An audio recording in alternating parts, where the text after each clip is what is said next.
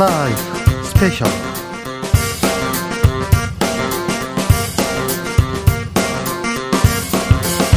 2022년 11월 5일 토요일입니다. 토요일 이 시간에 일주일 동안 가장 중요한 일들 정리해보는 그런 시간 갖겠습니다. 아, 양지열 변호사, 박지훈 변호사 모셨습니다. 어서 오세요. 네, 안녕하세요. 안녕하세요. 이 방송 영상으로도 만나볼 수 있습니다. 네, 그렇습니다. 지금 바로 유튜브에서 주진우 라이브 검색하시면 영상으로도 만나보실 수 있습니다. 네, 지난 토요일이었습니다. 이태원 참사 소식으로 가슴 아픈 한 주 보냈습니다. 아, 시간이 그렇게 빨리 가더니 이번 주는 그리 더디 갑니다. 더디 갑니다. 자, 우리가 이 참사 잊지 말고 기억하고 다시는 이런 일 없도록 이렇게 만들어야지 하는 생각도 해봅니다. 어른으로서 이 사회가 이렇게 아, 좀 안전하지 않았나 이런 부분에 대해서 반성하고 미안한 마음 갖는 그런 한 주 보내고 있습니다. 아, 이번 참사 아, 어떻게 진행됐는지 참사 당일 타임라인 정리해 봤습니다. 그때 있었던 일을 조금 타임라인을 좀 정리해 주십시오. 네. 일단 어, 첫 신고는 10시 15분에 들어온 건 다 알고 계시죠. 네. 10시 15분 20분 정도에 이태원 해밀턴 호텔 앞에서 이제 신고가 처음 들어와서 사람이 깔렸다. 네. 도와달라 신고가 들어왔고 예, 소방은 2분 만에 출동을 했죠. 근데 당일 뭐 아시겠지만 당일 18시 반부터 어 그러니까 저녁 6시 반부터 경찰에는 계속 위험하다는 신고가 네. 빗발쳤다는 것도 뉴스로 다 전해 들으셨을 겁니다.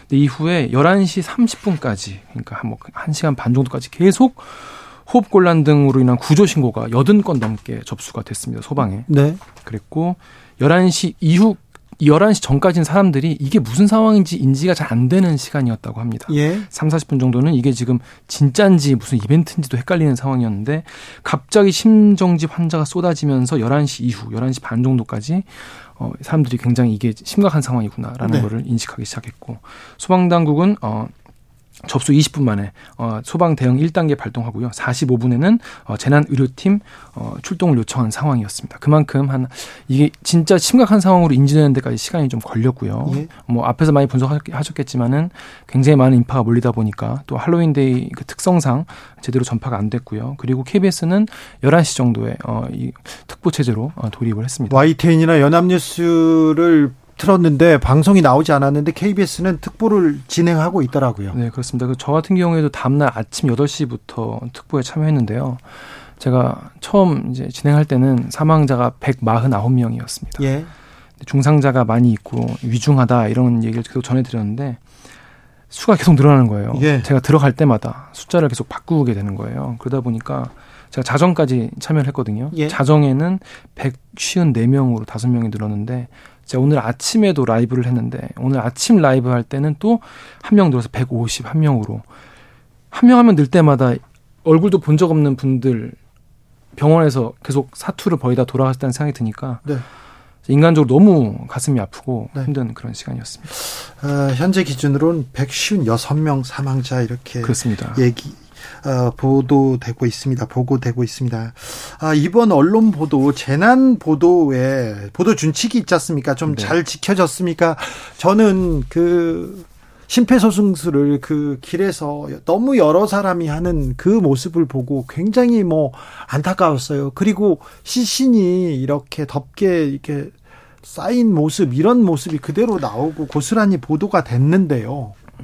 이 보면은 이제 현장에 처음 도착한 취재 기자의 이야기를 제가 잠시 전해드릴게요. 네. 현장에 가는 길 자체가 이제 11시 정도에 출동을 해가지고 이제 갔는데 녹사평역에서부터 다 길이 언제 막혀 있는 상황이었고 옆으로는 구급차가 계속 지나가더라는 겁니다. 네. 계속 지나가는데 현장에 이제 가면서 전화 취재를 할 거 아니겠습니까? 네. 전화 취재를 했는데 처음에는 이 소방 이제 그 전화 받으시는 분이 아, 사망자가 한, 한, 한 삼- CPR 지금 30명 정도 하고 있는 것 같다. 이렇게 얘기를 했다는 네. 거예요. 그래서 아, 그럼 한 10여 명 정도가 사망하지 않을까. 왜냐하면 CPR을 하고 있다고 하니까. 그러다가 현장에 갔는데 모포에 이미. 덮여 있는 분만 눈에 띄는 것만 20명이 넘었다는 거예요. 예. 아스팔트에 누워 있는 모습이.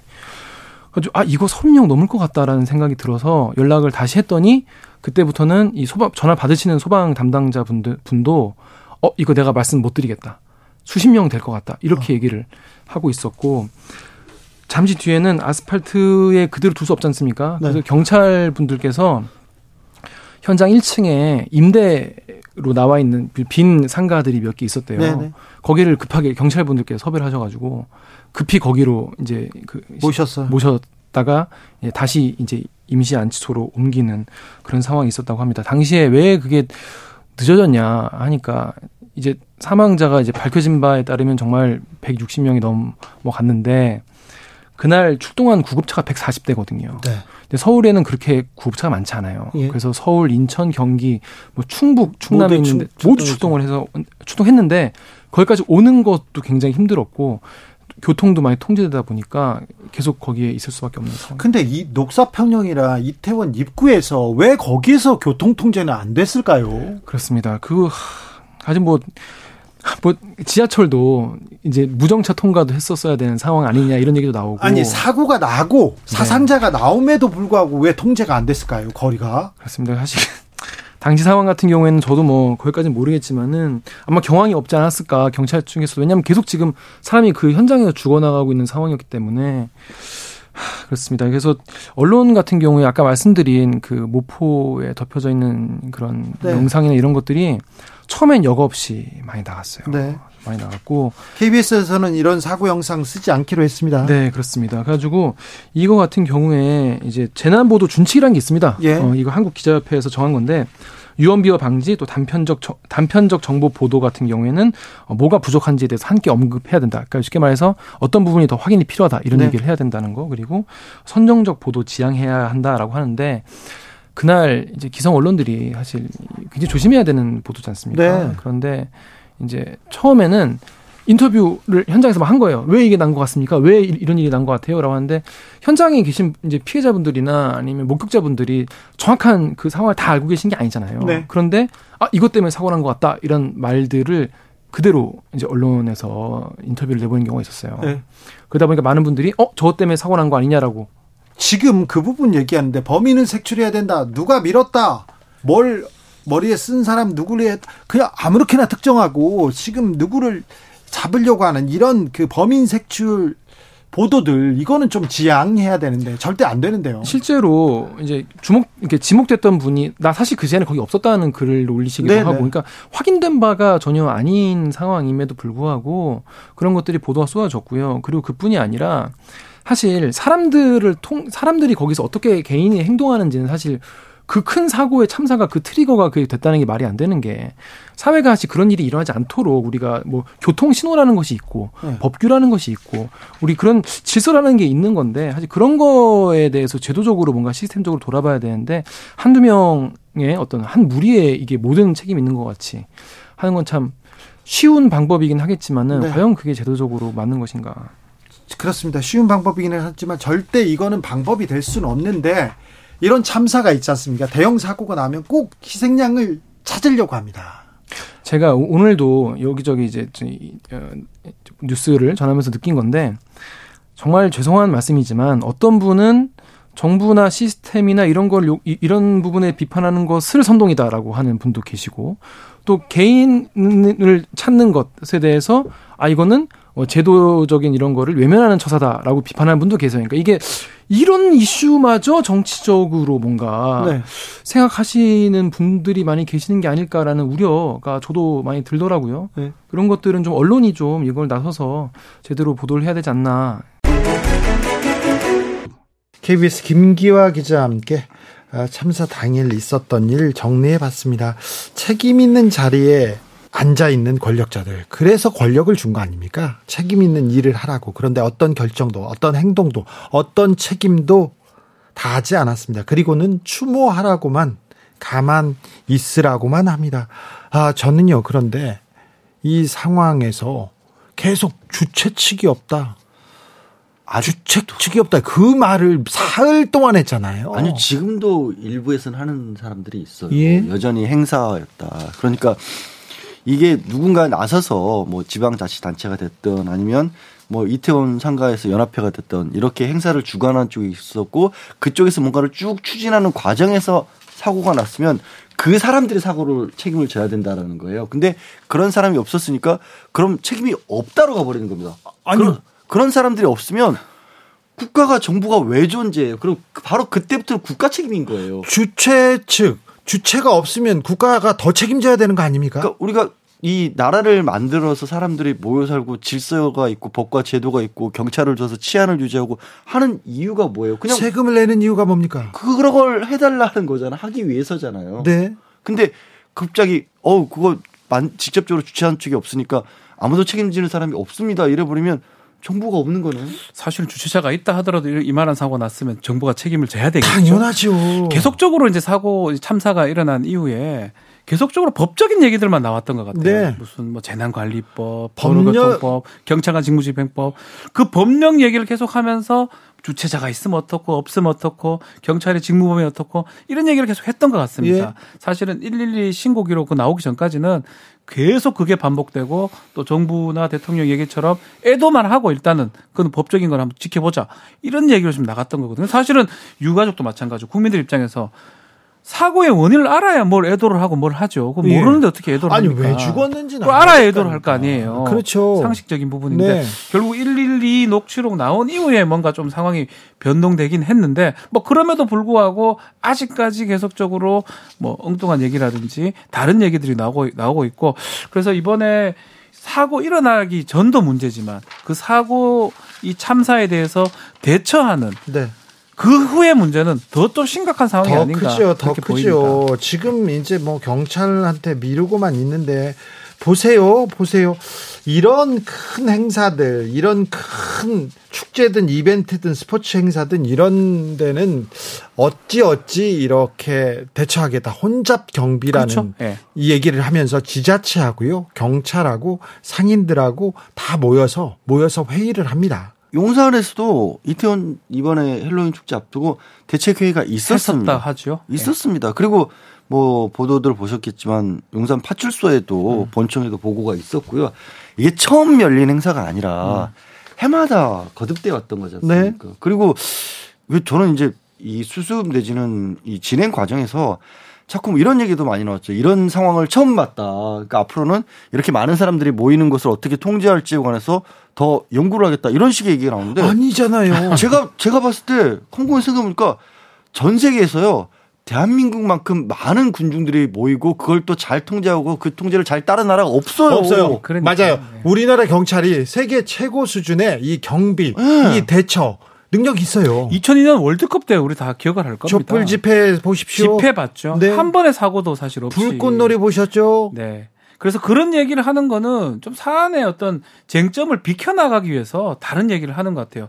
미래에 어떻게 해야 된다. 그렇지만 이제껏 이런 혼자 아니면 이런 사고에서 안전사고가 난 적이 극히 드뭅니다. 특히 네. 이렇게 길거리에서 압사가 났던 적은 사실 없었거든요. 압사라는 단어를 그렇죠. 누가 평생 쓰나요? 그렇다면 사실은 이게 왜 일어났고 그것부터 보고 그 후에 말을 해야 되지 왠지 우리나라가 계속 있었던 건데 앞으로 대책이 더 중요한 것처럼 이렇게 미래를 자꾸 얘기하는 거는 본말이 저는 존재된 게 아닌가 저는 개인적으로 그렇게 보고 있습니다. 이 사 고 대비를 이 참사 대비를 왜 하지 않았을까요? 서울시는 어디에 있었을까요? 용산구청은 어디에 있었을까요?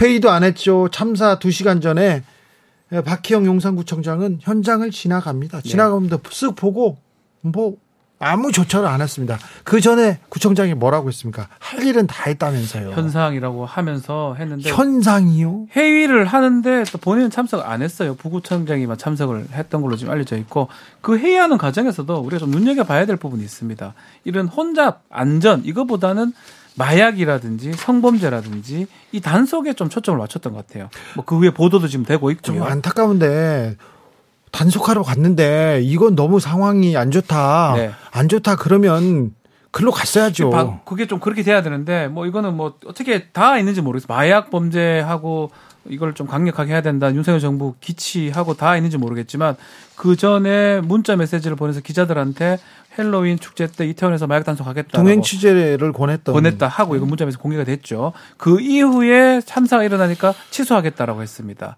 또 처음부터 이게 정복이 주는 효과가 있는 거거든요. 단속을 할 때는 정복이 입고 단속을 할 수가 없습니다. 사복 입을 수밖에 없겠죠. 정복 입었을 때 통제력이 생길 수가 있어요. 경찰관 정복 입고 있을 때 사람들이 눈여겨보기 때문에 때문에 어떻게 좀 따르려고 하는 것도 있고 피하기도 하고요. 피하기도 하고요. 그런 부분들이 처음부터 좀 초점을 잘못 잡은 게 아닌가. 그런 부분부터 우리가 좀 들여다보는 게 필요하다. 그 생각이 듭니다. 아니 근데 뭐 박 변호사 말에 전적으로 공감을 하는데 설령 그렇게 시작을 했다고 치더라도 돌아가는 상황을 보면 아 이게 안 되겠구나라는 판단을 했어 했었어야 돼요. 시- 신고 들어왔을 때부터 했었어야 돼요. 신고가 뭐 다들 아시다시피 오후 6시 34분부터 11건이 들어왔고 네. 아까 이제 주 기자님이 우리가 평생 압사라는 말 쓰나요라는 말씀을 하셨는데 시민들이 압사라는 단어를 여섯 번이나 썼습니다. 그런데요. 6시 34분에 압사라는 말 뒤엉켜서 여기 큰일 날 것 같아요. 압사당할 것 같아요. 너무 무서워요. 소름 끼쳐요. 그런 얘기를 했는데 그 신고 전에 어, 경찰이 또 말을 바꿨어요. 압사 첫 신고 6시 17분이라고. 네. 신고만 11건이 있었다고 얘기했는데 이것도 거짓이었어요. 노점상 신고였기 때문에 그 부분은 뺐다고 하는데 실제로는 똑같은 장소에 신고를 한 거예요. 아니 노점상 신고는 신고가 아닙니까? 그러니까 좀 오해 될 만한 상황이고요. 6시 10분 그때부터 압사기가 지금 나왔던 거거든요. 그러니까요. 그런데 그 얘기가 맞다면 맞지요. 신고를 했으니까. 네. 너무 막을 수 있었어요. 막을 수 있는 기회가 너무 많았는데도 불구하고 아무것도 하지 않았습니다. 그래서 사고가 참사가 계속- 대참변으로 지금 용산 경찰서장하고 이제 112 상황 실장이 이제 지금 수사가 지금 되는 그런 상황인데 좀 더 좀 크게 봐야 되지 않을까 생각이. 이제 만약 그 신고가 됐다고 가정했을 때 신고 됐잖아요. 네. 근데 과연 이태원이나 파출소나 아니면 좀 더 나가서 용산서에서 막을 수 있는 상황인가요? 자, 경찰만의 책임일까요? 사고 당일 현장으로 가보겠습니다. 네. 이태원 인근에서 오래, 오래 거주했고 이태원에서 지금 디제잉도 하시고요. 그리고 계속 계시는데 그 현장을 목격한 가수 김 씨 얘기 들어보겠습니다. 아, 압사 사고가 난 당일 어디에 계셨습니까? 어떤 장면들을 보셨습니까? 예, 저도 그날 새벽 2시부터 일정이 있어서 네. 예, 당연히 그 상황을 잘 알고 있기 때문에 교통편 말고 그냥 도보로 장비를 들고 집에서 한 30분 걸려서 해밀턴 호텔 그 사고 현장이 왼쪽 골목인데 저는 오른쪽 골목 옆 건물에서 일정이 있었기 때문에 거기에 11시 반쯤 도착해 있었어요. 네. 11시 반에도 사람이 많이 있었습니까? 그리고 어떤 장면들이 펼쳐져 있습니까? 집에서 평상식으로 갈 때는 한 장비를 가져가기 때문에 한 20분 정도 걸리는 거리인데 음악을 튼 DJ 장비 말하는 거죠? 예. 예. 그래서 그때는 대략 뭐 당연히 사람이 많을 거를 예상해서 걸어갔더니 한 30분 정도 걸려서 도착했어요. 예. 그러니까 제일기획 쪽에서 해밀턴 호텔 방면으로 걸어갈 때는 다들 뭔가 좀 사람이 많았지만 그래도 질서정연하게 걸어가서 큰 문제는 없었는데 이태원 소방서 사거리서부터는 거의 이제 사람들을 이 움직임이 없어서 거기를 통과하는데 좀 꽤 오래 걸렸어요. 그 광경을 목격한 시각이 정확히 제가 알고 있는 게 네. 그 30분에 도착해서 사람 그 상황을 벌써 그때 제가 집에서 걸어 올라갈 때부터 네. 제 옆으로 소방차하고 네. 앰뷸런스들이 많이 지나갔거든요. 네. 그래서 이렇게 큰 행사를 하니까 그 안에서 뭐 작은 크고 작은 사건 사고가 일어날 수 있잖아요. 예. 그래서 저는 그거로만 생각을 하면서 걸어갔는데 앞에 이태원 왕복 4차선 도로에 벌써 굉장히 많은 소방차들이 있는 모습을 보면서 어 이게 뭔가 가벼운 게 아닌가 보다 했는데 그때가 11시 40분이었어요. 네. 그래서 저는 이제 2시까지는 대기를 해야 됐기 때문에 네. 사람들한테 얘기를 들었는데 사고가 났고 사망 사고가 나온 것 같다라고 해서 그 건물에 옥상이 있어서 그 옥상으로 올라가서 봤더니 해밀턴 호텔 앞에서 어 심폐소생술을 하는 모습을 봤고요. 예. 그리고 그 옆에는 아 그 담요로 덮어놓은 아이고. 길 위에 이렇게 펼쳐져 있는 걸 봤어요. 그러면요. 첫 사망 신고 그래 그러니까 사- 압사 사고 신고가 10시 15분이었으니까 11시 40분 50분쯤 그 광경을 목격하고 있었으니까 도로는 어느 정도 통제되고 있었습니까? 경찰들은 뭘 하고 있었습니까? 저도 이태원에서 종종 음악을 틀기 때문에 이태원 상황을 그래도 좀 아는 편인데 네.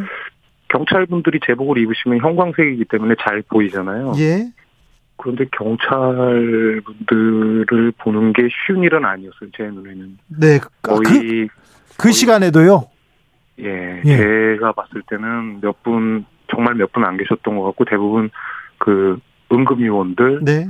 그리고 소방관 분들 이 분들이 대부분이었지 경찰 분들이 눈에 띄지는 않았어요. 그래서 저도 생각이 드는 게 어 왜 경찰이 없지라는 생각을 할 정도였으니까요. 길은 도로는 어땠습니까? 그때 이렇게 사람들과 이렇게 차로 가득 찼습니까? 아니면 통제가 돼 가지고 이 구급차가 들어오고 있었습니까?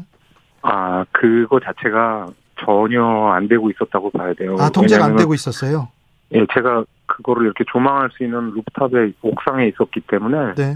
그 상황을 잘 보면서 그리고 그쪽 인근 지리를 잘 아니까 여기서 이 상황이라면 저쪽 녹사평 쪽을 막고 제일교육 쪽으로 앞을 막아서 예. 들어온 차들은 한쪽 차선을 빼서 유턴을 시키고 빼고 해야지 정리가 될 텐데라고 저 나름 혼자서 생각을 하고 있었거든요. 네. 그런데 그거 자체가 거의 안 되어지고 있었던 상황이었어요. 그러니까 굉장히 혼란스러운 상황이라고 봐야죠. 네. 이태원에서 거주하고 이태원 인근에서 거주하신 지 굉장히 오래되셨지요? 그러면 10년 10년 정도 됐어요. 그러면 그러면 해마다 많은 인파가 몰려드는 헬로윈 파티나 이런 거 보셨을 텐데 네. 어, 이 코로나 전에도 그렇고 자, 지난해도 그렇고요. 코로나 이전하고는 뭐 어떻게 좀 달랐습니까? 사실 2000 코로나 때문에 이제 몇 해 그런 행사들이 이제 열리지 못한 거 말고는 네. 이태원은 항상 할로윈하고 이태원 그 문화 축제 그두 네. 개가 가장 이태원 지역에서 열리는 가장 큰 축제 같은 거였기 때문에 사람이 항상 많고 그거 아니더라도 주말 되면 그쪽에 아무래도 관광 특구이고 이러다 보니까 사람이 많죠. 사람이 워낙 많이 몰려요. 워낙. 예. 예, 그래서 다른 할로윈보다 더 몰렸다 뭐 이런 기분은 아니고 그래서 좀 우리 주변에 이태원을 자주 왔다 갔다 하는 사람들은 그런 얘기를 하거든요. 아, 할로윈 때는 이태원 가는 거 아니다. 예. 이렇게 얘기하거든요. 네. 그 다들 그렇게 붐비는 거 알고 있었기 때문에 그냥 이 정도는 평상시 같았다라는 느낌이었어요. 평상시 같았는데 이렇게 대형 사고가 났습니다. 그러면 아, 뭐가 달랐던 건가요? 예, 그 이야기도 한번 주변 친구들과 이야기를 나눈 적이 있는데 2016년인지 17년인지 좀 정확하진 않은데 그때는 그 인도에 노란색 폴리스 라인이 쳐져 있었어요. 예. 그게 있어가지고 그런 얘기를 한 적이 있어요. 친구들이 아 그래서 좀 재미 없었다라고 얘기를 한 거죠. 폴리스 라인이 쳐져 있어서 이렇게 간- 다니기 좀 불편하고 재미 없다. 네, 통제가 있고 막 이러니까 재미가 없다. 그래서 제가 그 얘기를 했거든요. 그러니까 아무도 안 다쳤지라는 네. 말을 했던 기억이 있거든요. 예. 그런데 이번에는 그런 거 자체가 음, 예 저는 못 봤어요. 그럼 폴리스 라인이 쳐져 있다든지 네. 교통 통제가 일어났다든지 이런 거. 왜냐면은 할로윈 두 주 전인가 막 이태원 문화축제를 했었을 거예요. 네, 네. 일요일에. 2주 전에 했습니다. 예, 일요일이었을 거로 저는 네. 기억하고 있는데. 토요일 일요일이었어요. 예, 그때는 그 아까 말씀드린 대로 제일기획부터 녹사평 거기까지 교통 통제가 이루어졌었거든요. 네. 그러니까 이제 사람들이 통행하기도 좀 편안했고 아무런 사건 사고도 좀 듣지 못했거든요. 네. 그런 것이 좀 달랐던 것 같아요. 자, 어, 거리 문화 축제, 지구촌 축제에는 더 많은 사람들이 몰려있는데 이때도 괜찮았고 아, 코로나 이전에도 많아요. 그땐 정말 더 많아요. 아, 더 많았어요, 확실히. 확실히 예, 그때는 뭐 정말 많은 사람들이 몰리거든요. 네. 예, 아, 그 그- 일요일이기도 하고 그러니까 낮부터 밤 시간까지 굉장히 많은 사람들이 오거든요. 네. 아, 주최 측이 없다. 주체가 없기 때문에 이렇게 어, 개입할 수 없었다, 경찰이. 그리고 구청에서도 할 수 있는 건 다 했다. 할 수 있는 게 없었다. 이렇게 얘기하는데 아, 이태원 올해 보신 분으로 이 얘기는 어떻게 생각하십니까? 사실 그런 크고 작은 행사들 이런 것 때문에 용산구 쪽에서 경제적 혜택이 생기는 거잖아요. 많은 사람들이 방문해 주시고 하니까. 네, 세금도 많이 냈죠. 예, 그런 혜택이 주어졌고 그래서 용산구 주민이 선출한 분께서 네. 그런 권한을 부여받았으면 그 권한에 맞는 책임도 같이 있어야 되지 않을까요? 네. 그런데 음, 1119님께서 청년들이 156명이나 이렇게 목숨을 잃었는데 누구 하나 책임지는 사람이 없습니다. 근조 리본을 달지 말지 이렇게 참사인지 사고인지 이런 논의나 하고 있으니 참 답답합니다. 얘기하는데 피해자가 아니라 사망자라고 이렇게 얘기하고 있는데 아, 정부도 지자체도 경찰도 한결같이 안타까운 사고지만 어쩔 수 없다. 누구도 책임을 지려고 하지 않는 이런 상황은 어떻게 보시는지요? 얼마 전에 역사학자 전우용 교수님께서 하신 말씀이 생각나요. 문상하고 조문의 문자가 물을 문자라고 하더라고요. 애도하고 물어보는 건 함께 해야 하는 것이라고 그렇게 얘기했거든요. 네. 지금은 당연히 애도하는 것도 당연하지만 그 사고 원인을 물어봐야 되는 것 그것도 당연한 몫이라고 생각되거든요.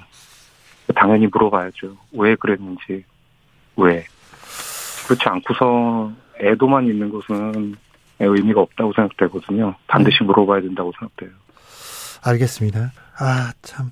왜 국가는 항상 참사 뒤에 이렇게 나타났는지 정부가 있었어야 되는데 왜 이런 일이 벌어지지 말아야 될 일이 이렇게 벌어졌는지 우리가 못한 것 이렇게 안 한 것은 뭐라고 생각하십니까? 어, 그 옥상에 있는데 그 제일 어, 좀 이상하다라고 느꼈던 게 뭐냐면 경찰분들이 거의 안 보이 였다고 제가 말씀드렸잖아요. 11시 40분까지도 경찰이 거의 보이지 않는다고 얘기했습니다. 네, 그 이후에 이제 밑에 상황도 좀 보고 다시 오르락 내리락 하면서 제가 다시 봤을 때 아마 제 기억으로는 12시간 넘었을 때인데 한 20명 되시는 경찰분들께서 네. 녹사평 방면에서 해밀턴 호텔 길 건너편 쪽으로 이렇게 두 줄로 쭉 걸어오시더라고요.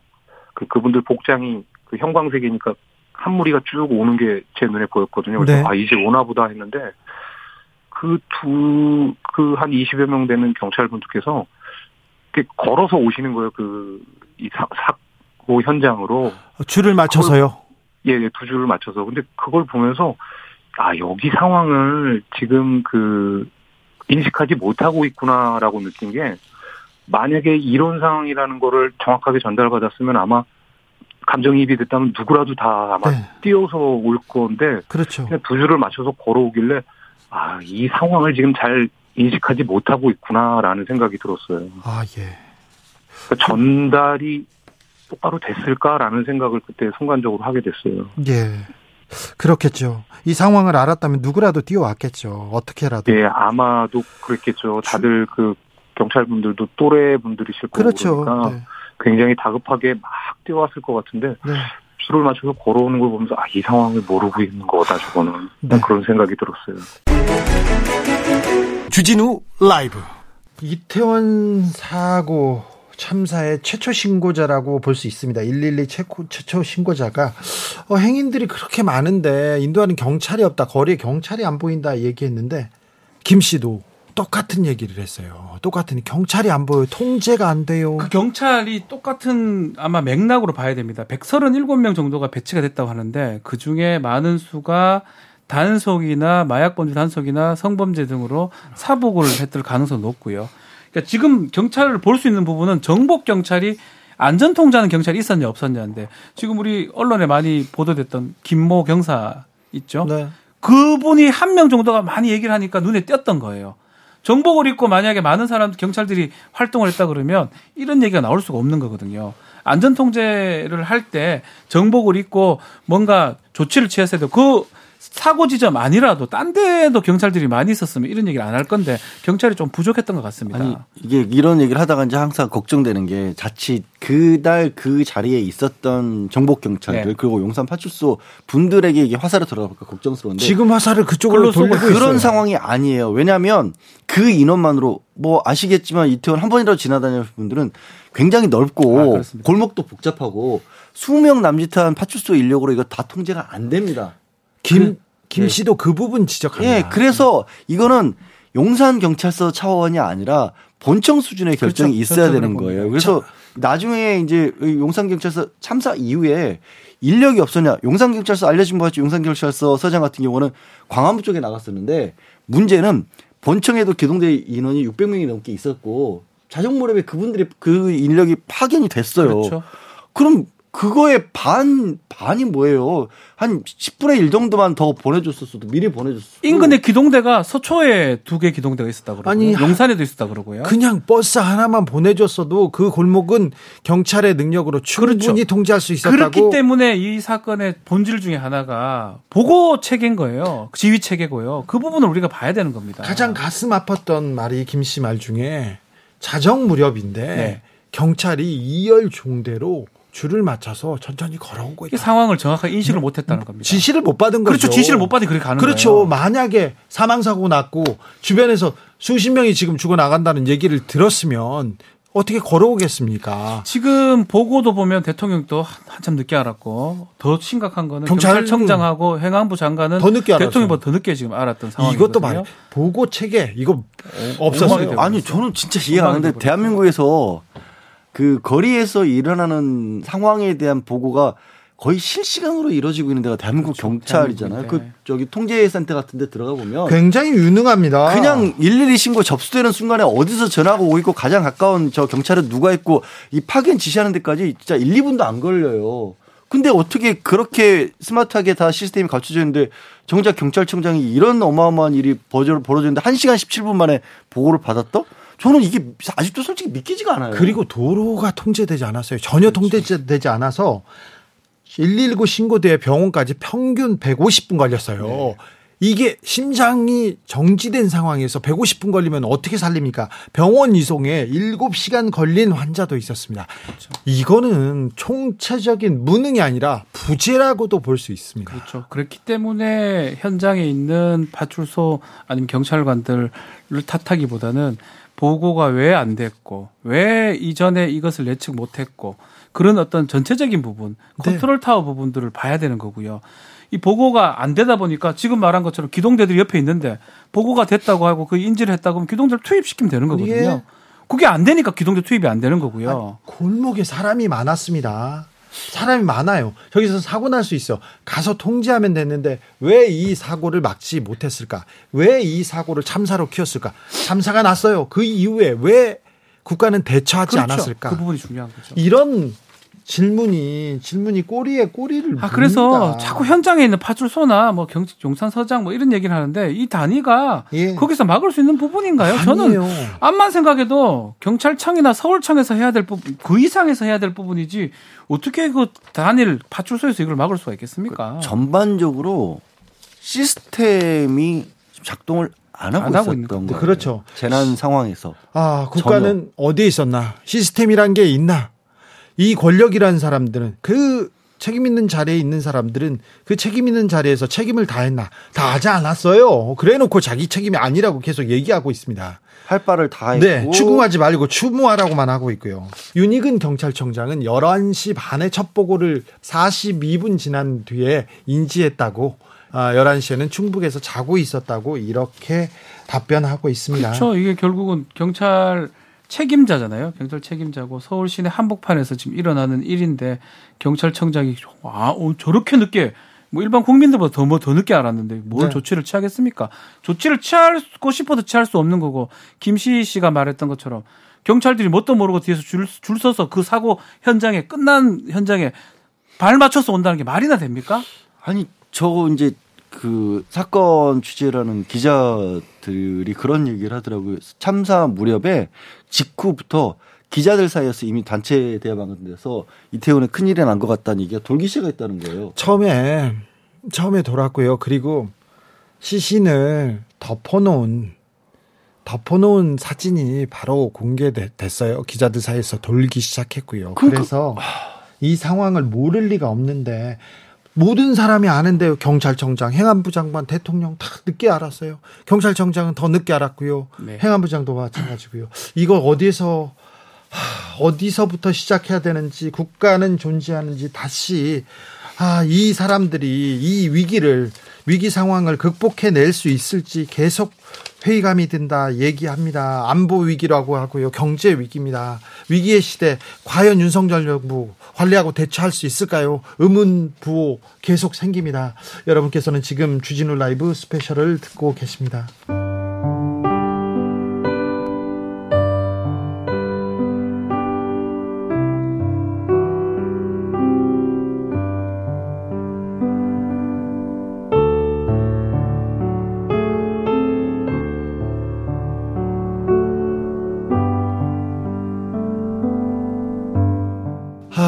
거리에서 시민이 심폐소생술을 합니다. 근데 너무 많은 사람들이 심폐소생술을 하고 있어서 그 장면에 너무 충격을 받았습니다.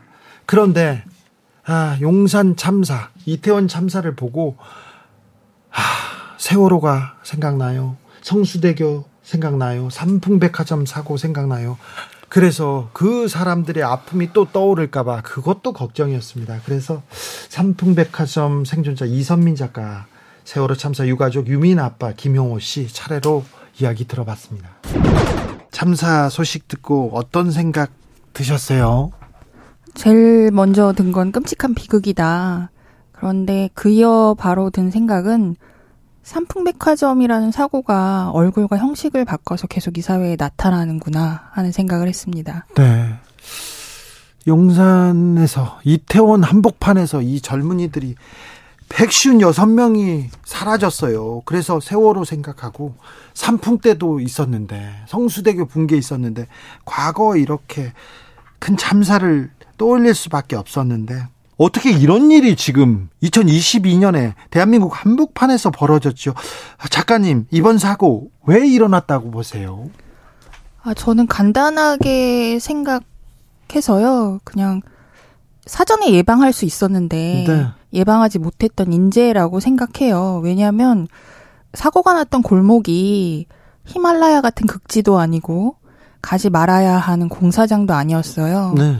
서울 사람들 누구나 갈 수 있는 곳이고 우리는 벚꽃 축제나 뭐 불꽃놀이 이런 거 할 때 많은 인파가 많이 몰려다녀 본 경험이 있어요. 네.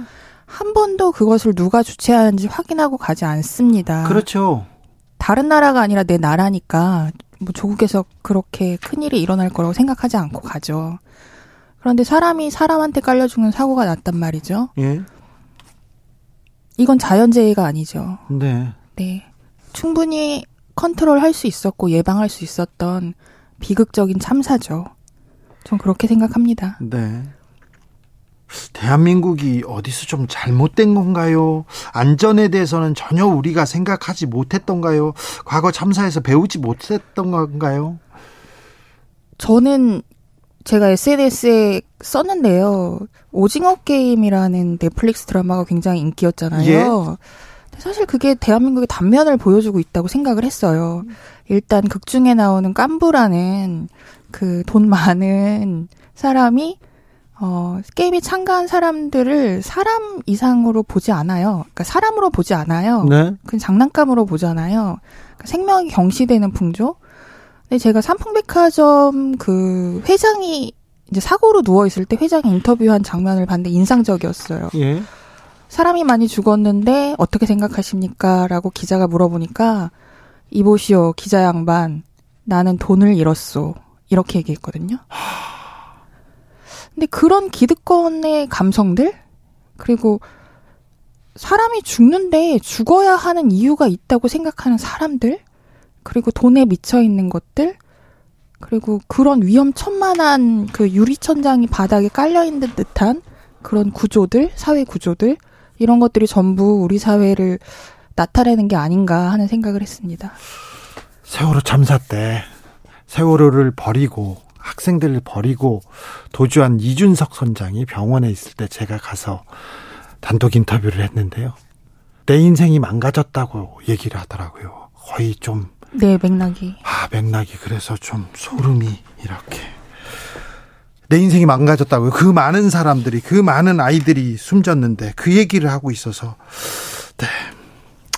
지금요, 어, 경찰이 잘못했다. 이렇게 경찰 책임으로 이렇게 몰고 가는 듯한 인상이 보입니다. 어떻게 보십니까? 저는 이거는 국가적으로 누구 하나의 잘못이 아니라고 생각하고, 그, 윤석열 정부라고 속히 말하는 지금 지도부 전체의 문제라고 생각합니다. 네. 그, 뭐, 윤석열 정부 들어온 지 얼마 안 됐고, 이거 윤석열 정부에서 이태원 그렇게 한 것도 아니고 그 길을 그렇게 만든 것도 아니고 불법 불법 증개축 한 것도 아니고 이게 다 우리의 문제지 윤석열 정부의 문제만은 아니다. 이런 식으로 국민의힘 비대위원이 아까 얘기하고 갔습니다. 망언이죠. 그게 어떻게 이런 생각이 들어요. 군림하고 싶은 마음과 통치하고 싶은 마음이 일치하지 않는가? 그러니까 군림은 하되 이들 그러니까 기득권 소위 말하는 기득권들은 네.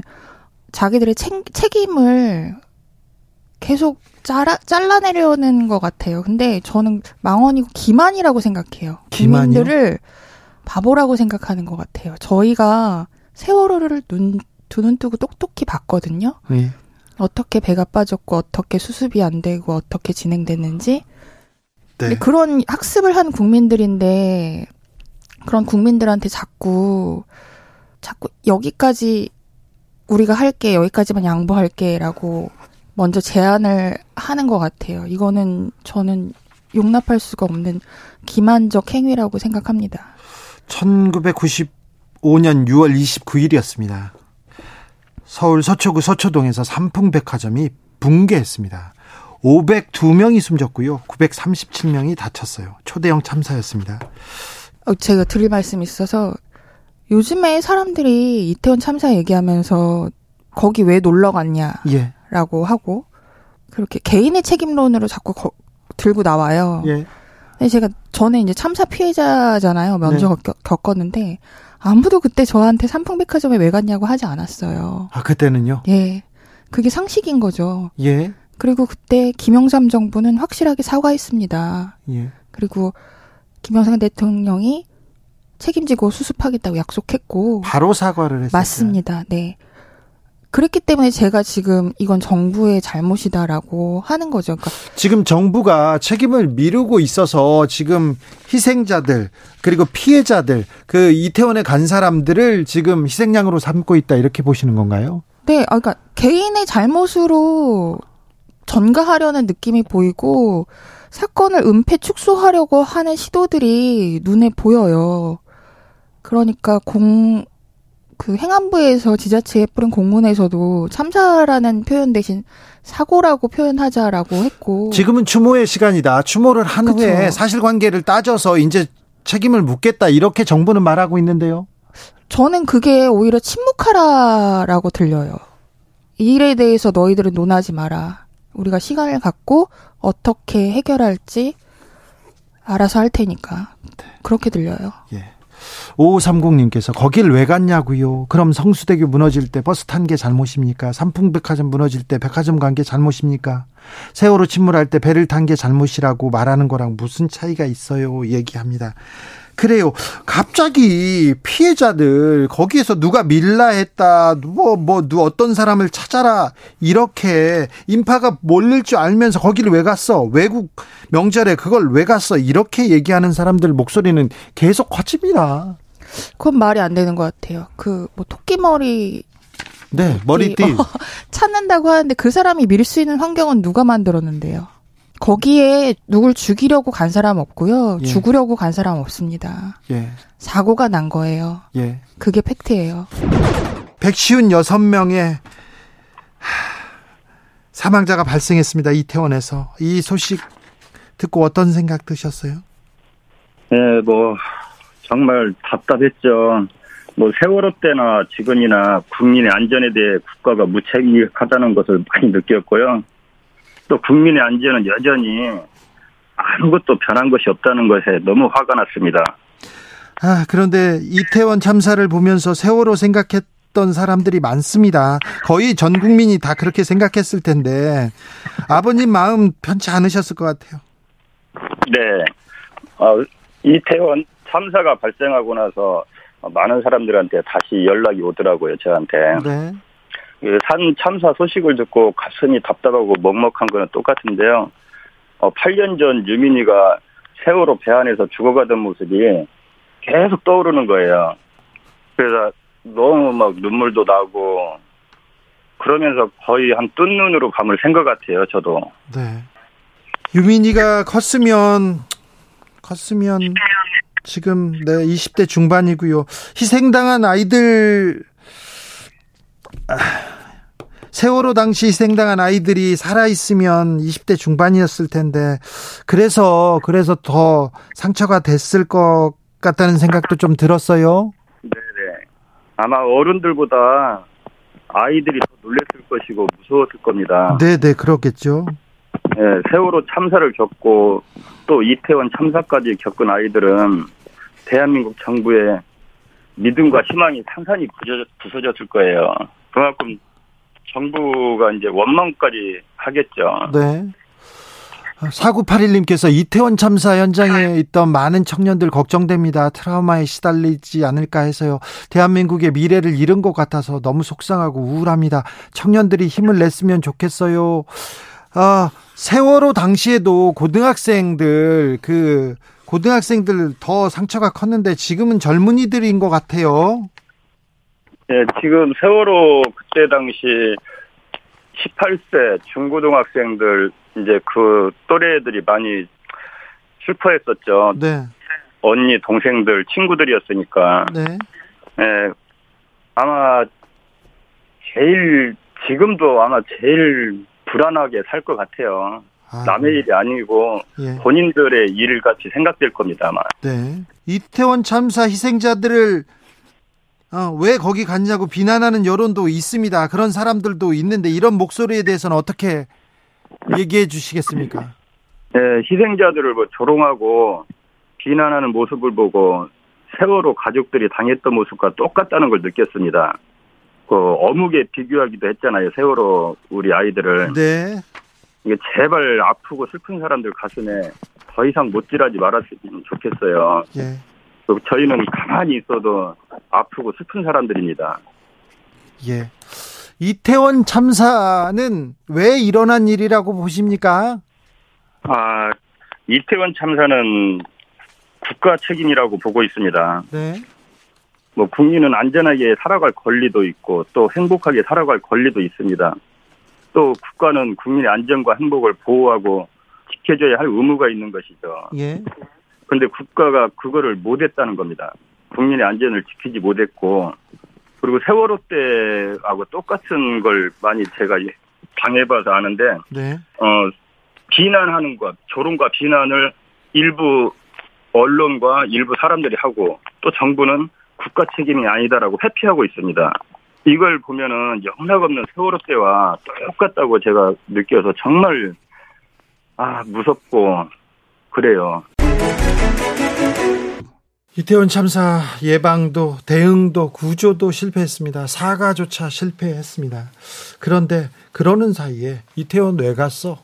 왜 외국 명절에 어? 외국 명절이 변질됐어 얘기하더니 그리고 토끼 머리띠를 잡고 찾으러 다닙니다. 이게 저는 처음에 그 다음날 대통령실에서 입장이 나온 것부터가 뭔가 첫 단추가 굉장히 잘못 꿰어졌다라고 봅니다. 왜냐하면 명확하게 어떤 규명을 하는 거 당연히 나중에 필요하지만 일단은 이런 정도의 재난이었으면 이른바 지도부라고 하는 데에서 국가를 이끄는 분들이 사과해야죠. 이거는 그냥 다른 뭐 이유를 구구절절히 따질 필요 없이 일단 사과를 하고 그리고 시작을 했어야 되는데 사과해야죠. 어른이라면 사과해야 됩니다. 책임 있는 자리에 있는 사람은 사과해야 됩니다. 근데 그게 아니라 이게 불행한 그러니까 관련 없이 그저 일어난 일은 안타깝지만 누구의 잘못이 아닌 것처럼 나오기 시작하니까 쭈루루룩 밑에 뭐 경찰도 그렇고 행정안전부도 그렇고 지자체장도 그렇고 그 태도가 이어져 버린 거예요.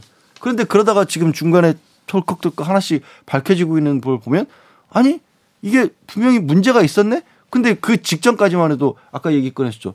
토끼 머리띠 이런 얘기를 하고 있고 그 뭐 참사 과정에서 엉뚱한 일을 벌인 사람들 내지는 거기를 왜 놀러 갔냐 이런 얘기가 잘못했단 말이 안 나오니까 지도부에서 그런 얘기가 거꾸로 나오는 거예요. 그리고 이른바 희생양이 생길 수도 있는 그런 분위기가 돼버렸거든요.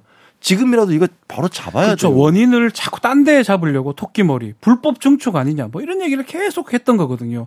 지금 양질 변호사가 말씀하셨던 처음부터 그것을 잘못한 것 같아요. 처음부터 이게 잘못된 건 잘못됐다고 하고 했었으면 이런 일이 생기지 않는데 엉뚱한 곳으로 갈 뻔했고요. 사실은 112 신고 그거 나왔기 때문에 국면이 전환이 됐지. 만약에 그런 일이 없었으면 지금까지도 토끼머리 잡으러 댕기고 있고 토끼머리 어디 어디 갔냐고 그런 얘기하고 불법 증축 얼만큼 했냐고 그 얘기를 한참 하고 있을 가능성이 매우 높습니다. 세월호 때 생각납니다. 유병헌 씨 뭐 얘기하면서 네. 그때 기억나잖아요. 세월호 선장 이준석 네. 선장이 있었고요. 그다음에 유- 유병헌 구원파 구원파를 잡고 구원받으려고 네.